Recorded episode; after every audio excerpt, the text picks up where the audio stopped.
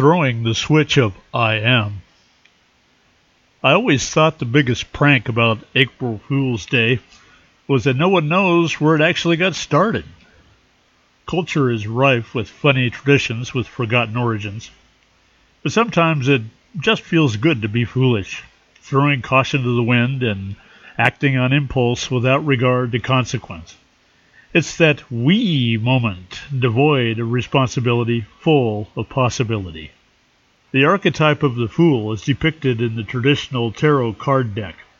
It shows a young lad carrying a small sack of possessions at the end of a stick as he is stepping off a precipice, seemingly without care in the world, apparently impervious to consequences. The fool represents a deep truth about quantum living. Being transcends the mind. The mind is incessantly planning, judging, concluding, and deciding, all of which spring only from how we are being.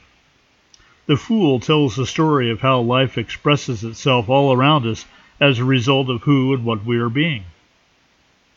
The saying, humans plan, God laughs, is precisely to this point. We think because we plan, do, and expect specific results from our doing that things work out the way we want.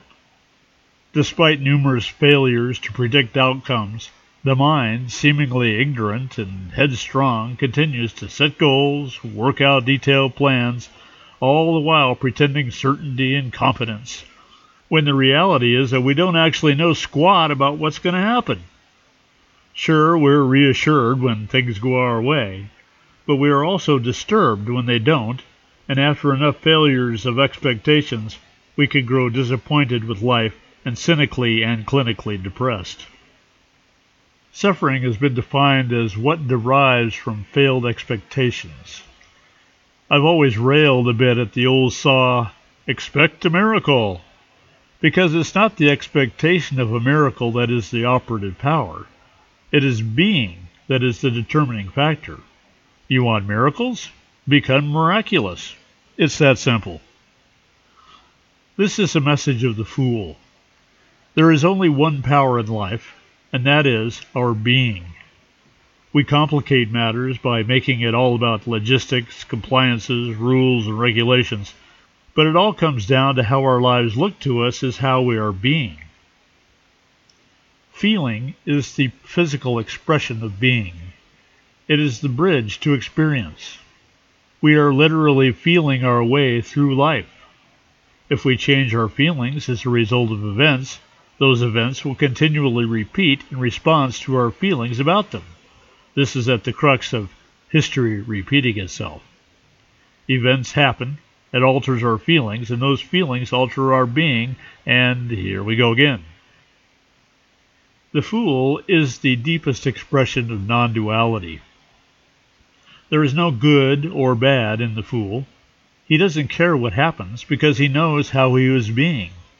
And he is being the purity of himself, unencumbered by expectations, regrets, memories of failure, and all the flotsam and jetsam the mind throws up at us with every plan we make and action we take. At our core, we are indestructible, immortal points of being, conscious, living, experiencing vortexes of energy. Nothing can change that. And that is where our power is. We decide to be something, and the universe begins to adjust to reflect that. There is no more powerful statement to make than I am. When I am is declared, at that moment we switch universes. We begin to experience the universe of that I am. We may plan and take action, but it is only because of that declared I am that then determined our machinations. I am is the dynamo that drives all experience. In quantum physics, subatomic particles and waves are described as possessing choice as their characteristics change. In this same way, in consciousness, choice is the apex of being. It is that micro moment at the genesis of being. If being is our power, choice is the on switch. A declaration of I am signifies a choice made to be that way. The mind can be put to use in a better capacity than merely making and judging plans and actions. It can be used to perceive changes in the world as a result of our changes in being. It can watch out for how our choices change our life and bring validation to our personal power. It is a dense and densely populated universe out there that can seem to be unresponsive to changes in our being. But this is an illusion of time and persistence of image. A choice is made to be. Things change. The switch is thrown, the lights come on. It's as mechanically simple as that. You have been listening to This Quantum Life by Boyd Martin. Brought to you by the Quantum Health newsletter from Pure Energy RX. www.pureenergyrx.com.